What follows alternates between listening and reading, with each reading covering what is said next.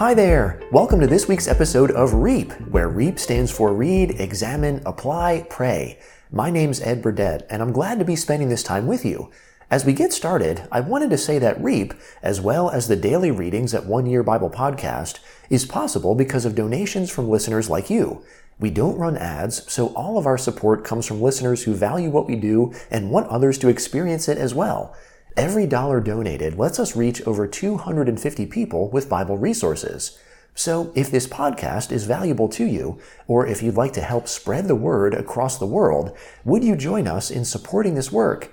To donate, you can visit oneyearbiblepodcast.com slash give. Special thanks to our monthly donors who consistently and faithfully give to help us in our mission. And once more, that address is oneyearbiblepodcast.com slash give. And now, on to REAP. The purpose of REAP is for us to learn and then practice a pattern for getting more out of Scripture as we read and listen through. The way it works, we pick a section of this day's reading, either from the Old Testament, the New Testament, or the Psalms, and then using that passage, we walk through this four step process. First, we read the passage, and next we examine it. This is where we bring up anything that stands out, anything that catches our attention. After that, we look to apply the passage, connecting it with our lives today. And lastly, we get to pray. Our reading this week comes from our Old Testament reading. It's from Leviticus chapter 16, verses 1 through 10. Using this passage, then, we'll read, examine, apply, and pray. Before we begin, let's ask God's blessing on our time. Father God, as we come to you in your word, we know that you are a holy God, you are set apart, you are not like us. And yet you have reached out to us by giving us your word and doing so many other things. Lord, help us through this time to connect with you, to hear from you, and to receive from your goodness. We pray all these things in your Son Jesus' name. Amen. Well, let's jump right in. This is Leviticus chapter 16, starting in verse 1. The Lord spoke to Moses after the death of the two sons of Aaron, when they came near before the Lord, and died and the Lord said to Moses, Tell Aaron, your brother, not to come at just any time into the most holy place within the veil, before the mercy seat which is on the ark, lest he die. For I will appear in the cloud on the mercy seat. Aaron shall come into the sanctuary with a young bull for a sin offering, and a ram for a burnt offering. He shall put on the holy linen tunic he shall have the linen trousers on his body, and shall put on the linen sash, and he shall be clothed with the linen turban. They are the holy garments. He shall bathe his body in water, and put them on. He shall take from the congregation of the children of Israel two male goats for a sin offering, and one ram for a burnt offering. Aaron shall offer the bull of the sin offering, which is for himself, and make atonement for himself and for his house. He shall take the two goats, and set them before the Lord at the door of the tent of meeting. Aaron shall cast lots for the two goats, one lot for the Lord, and the other lot for the scapegoat. Aaron shall present the goat on which the lot fell for the Lord, and offer him for a sin offering. But the goat on which the lot fell for the scapegoat shall be presented alive before the Lord, to make atonement for him, to send him away as the scapegoat into the wilderness. This is God's word, and now we'll move on to the examine portion of Reap. And again, this is where we bring up anything that stands out, anything that catches our attention in this passage. The first thing that stood out to me, it's in the first couple verses we read. Here, the Lord is speaking to Moses after the death of the two sons of Aaron. It says, when they came near before the Lord and died. Reading outside of this passage, we learn that Aaron's two sons died because they approached the Lord in an unacceptable way. And in verse 2, we see the Lord saying this to Moses. He says, Tell Aaron your brother not to come at just any time into the most holy place within the veil, before the mercy seat which is on the ark, lest he die. For I will appear in the cloud on the mercy seat.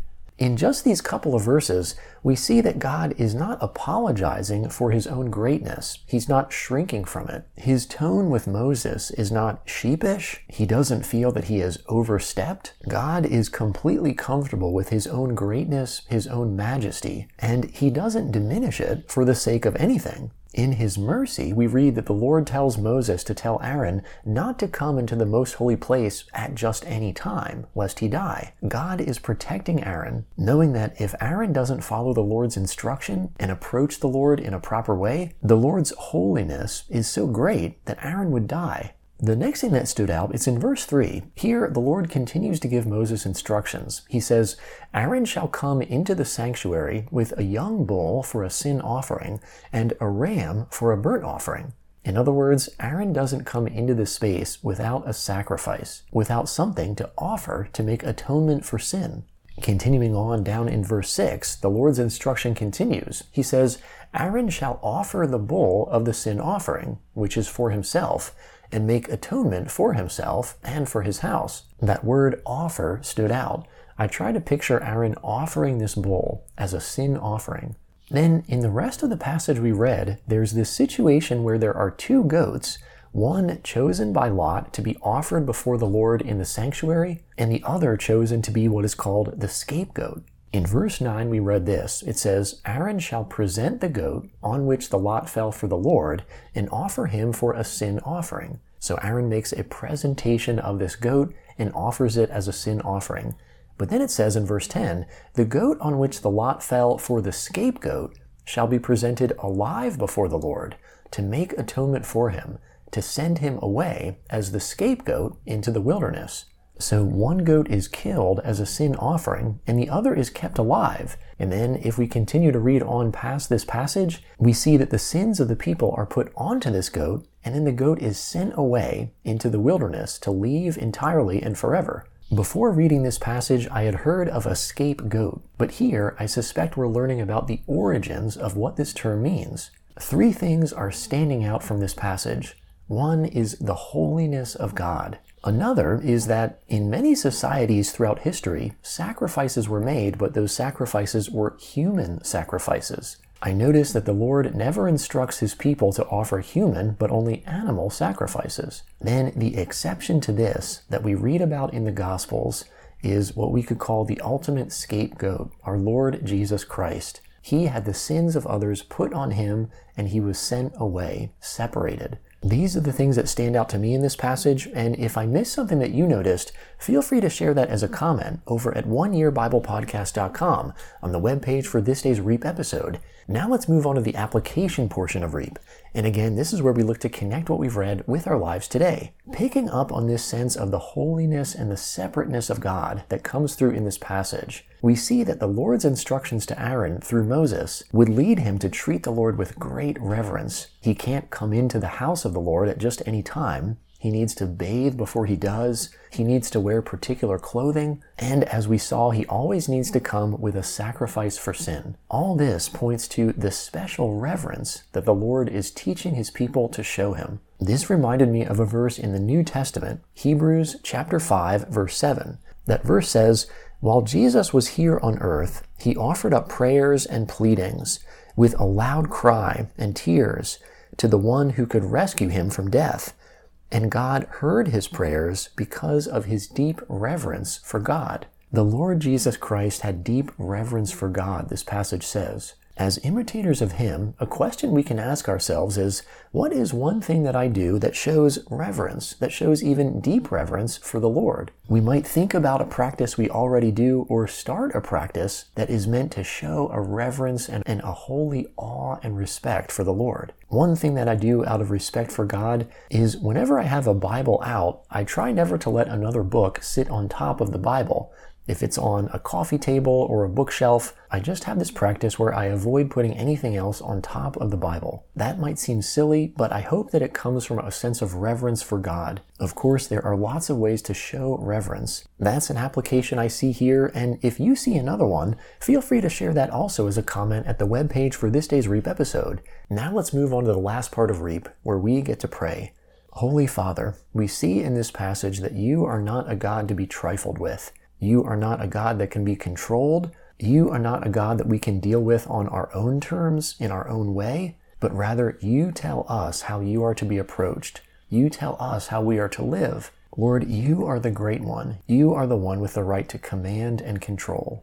We thank you, Lord, that as great and as majestic as you are, you care for your people and you love them. You show this love even in your direction to Aaron, telling him what to avoid doing lest he die. Father in heaven, would your greatness, would your majesty, and would your holiness be brought to bear in our lives through this your word. Help us, like Jesus, to have great reverence for you. Help us to treat you in a way consistent with who you are, with your character, Thank you that you have shown us a way through your Son Jesus. It's only because of His work on our behalf, His life and His death in our place, that we can pray these words and even hope to be heard by you, Holy Father. Thank you for your amazing grace and condescension, as holy and as great as you are. We thank you for this time and we ask for your work to be done in it through your power. We pray all these things in your precious Son Jesus' name.